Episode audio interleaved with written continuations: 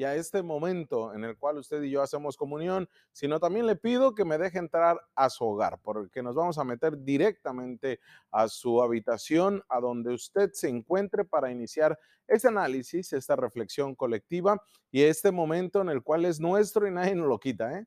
Así que ajustese bien porque vamos a empezar con todo. Y hoy tenemos un programa preparado muy importante muy detallado de cada uno de los temas y es por ello que en este editorial pues arrancamos con algo político. Y no tendría que ser de otra cosa más que con esta imagen que es la que nos sorprendió el día de hoy. Desde hoy temprano se llevó a cabo esta reunión. Y es que esta foto es la imagen del día, ¿eh? quizá es la foto de la semana. El dirigente nacional de Morena, Mario Delgado Carrillo, en reunión en la sede nacional de este partido político en la Ciudad de México y prácticamente podríamos decir que uno de los que sale en esa foto, de los seis, se apuntala para ser el sucesor de Bonilla.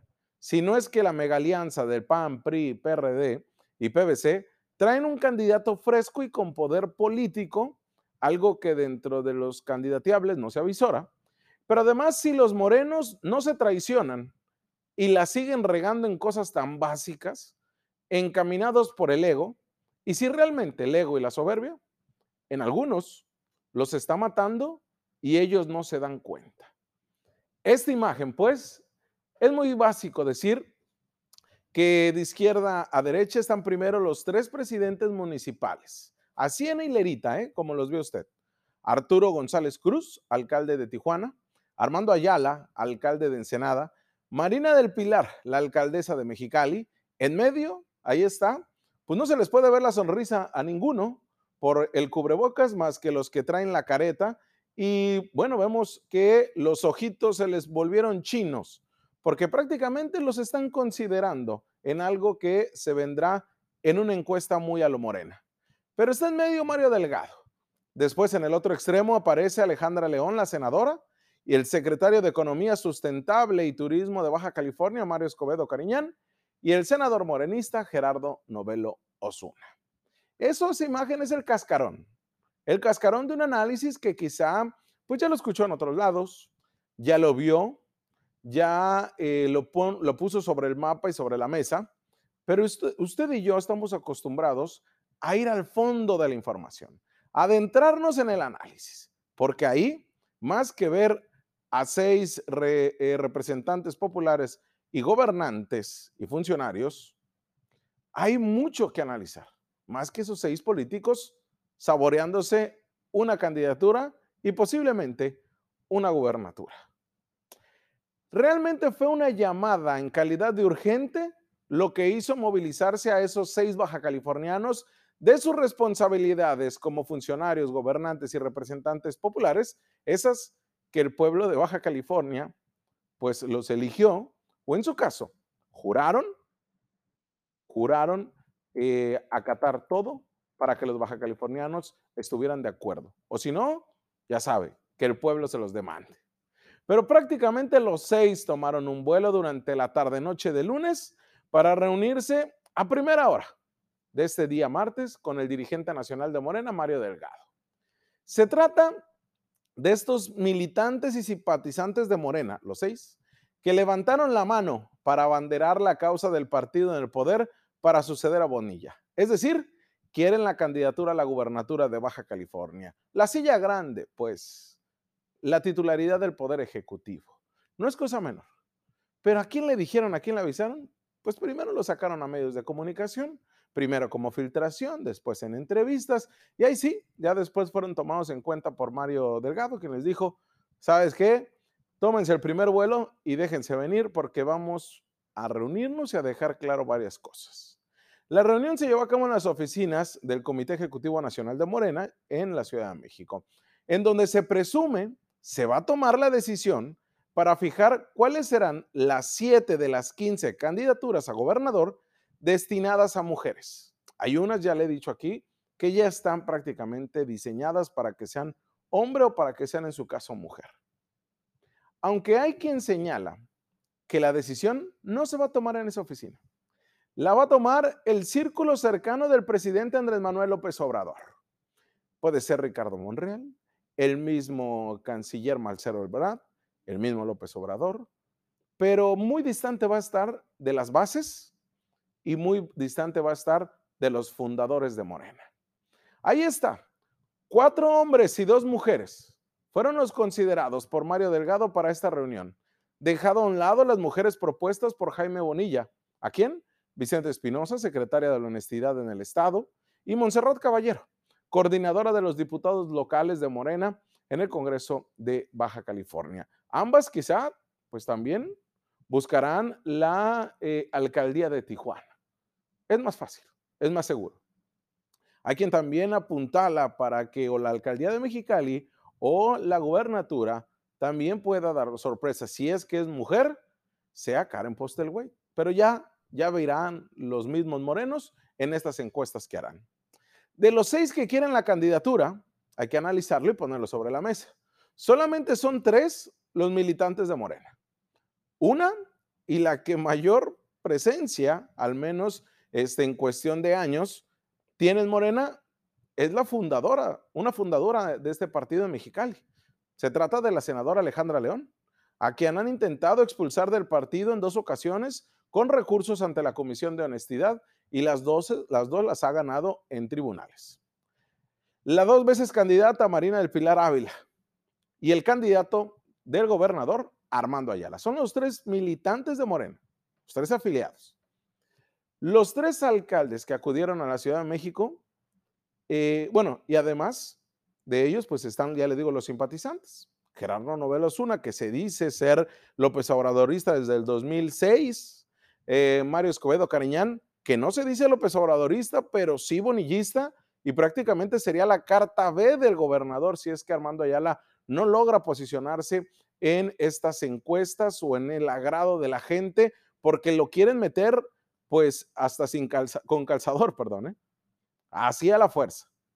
Y en el caso mismo, pues están este escenario, ese escenario en el cual, pues ya veremos si Arturo González Cruz, el enemigo número uno del gobernador, va derecho como la flecha y con este gran posicionamiento que tiene en la ciudad de Tijuana le alcanza para poder llegar a esto, porque tampoco las trae todos los dados cargados en el Consejo Político de Morena, el estatal ni el nacional. Pero, ya le digo, ellos no van a definir nada. Mire, los tres alcaldes tenían agendados actos de gobierno durante este martes, pero desde ayer por la noche, pues ya se encontraban en la capital del país.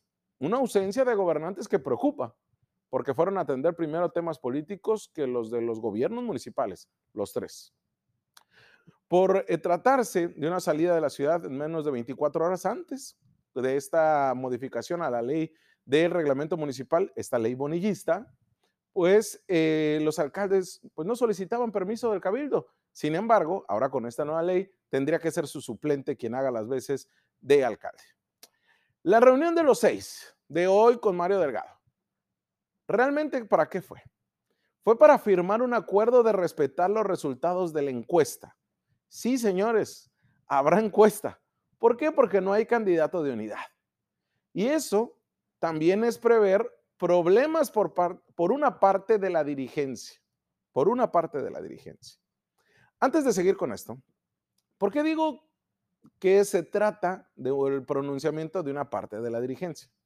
Pues porque en la foto no está presente Citlali Hernández y nos aseguran que no estuvo en esa reunión. ¿Quién es Itlali Hernández?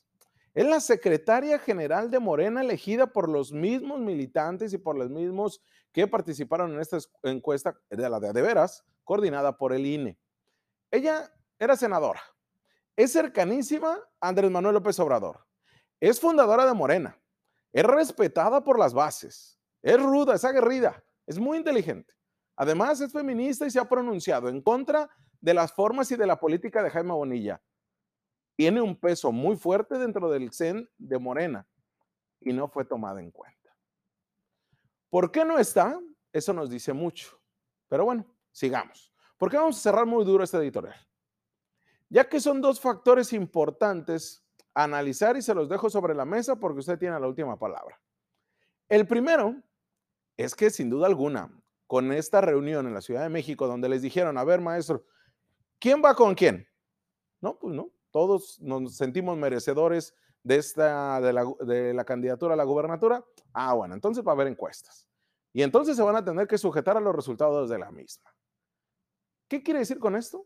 Que se prevén desaciertos. Ahora se podrían formar bloques.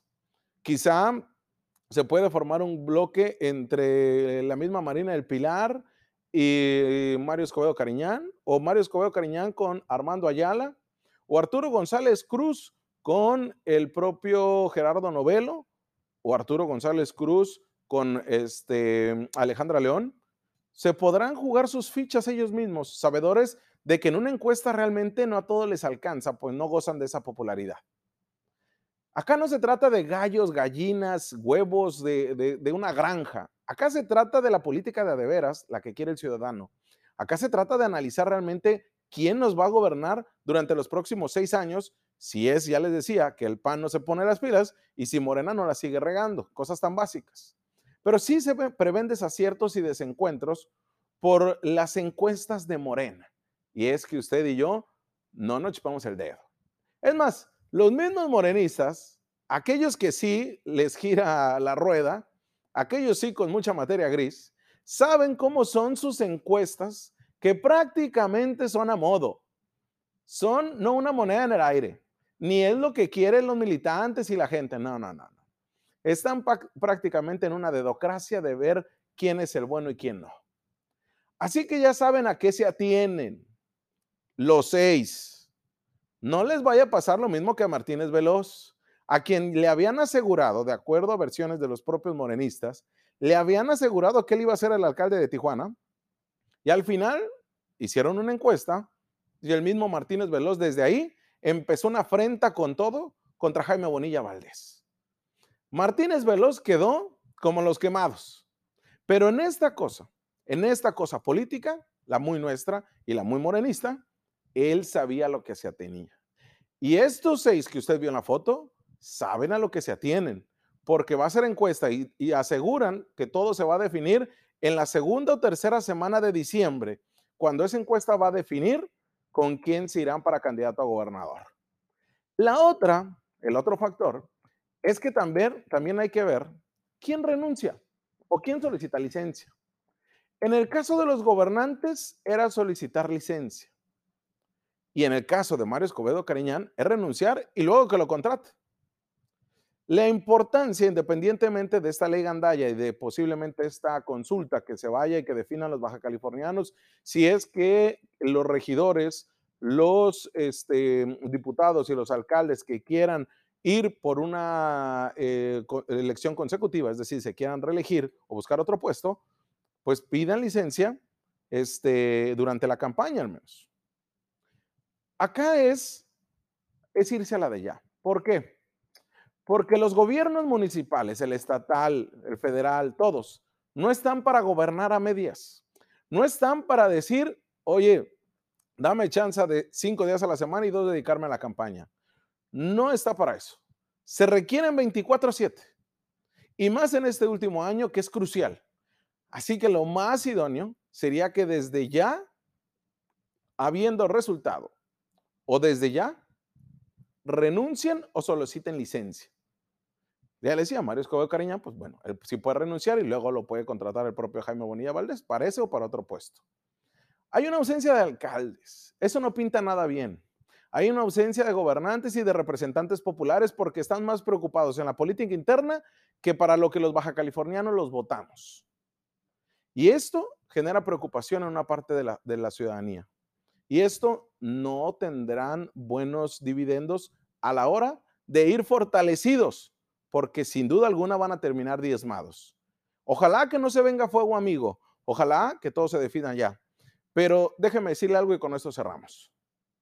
Los mismos candidatos, los mismos, ah, bueno, aspirantes, saben que todo esto se define en la Ciudad de México, que independientemente de la encuesta, todo se va a definir desde allá desde el centro del país. Y por eso han movido sus fichas en medios de comunicación en México. Y por eso han movido sus fichas para quedar mejor allá que acá.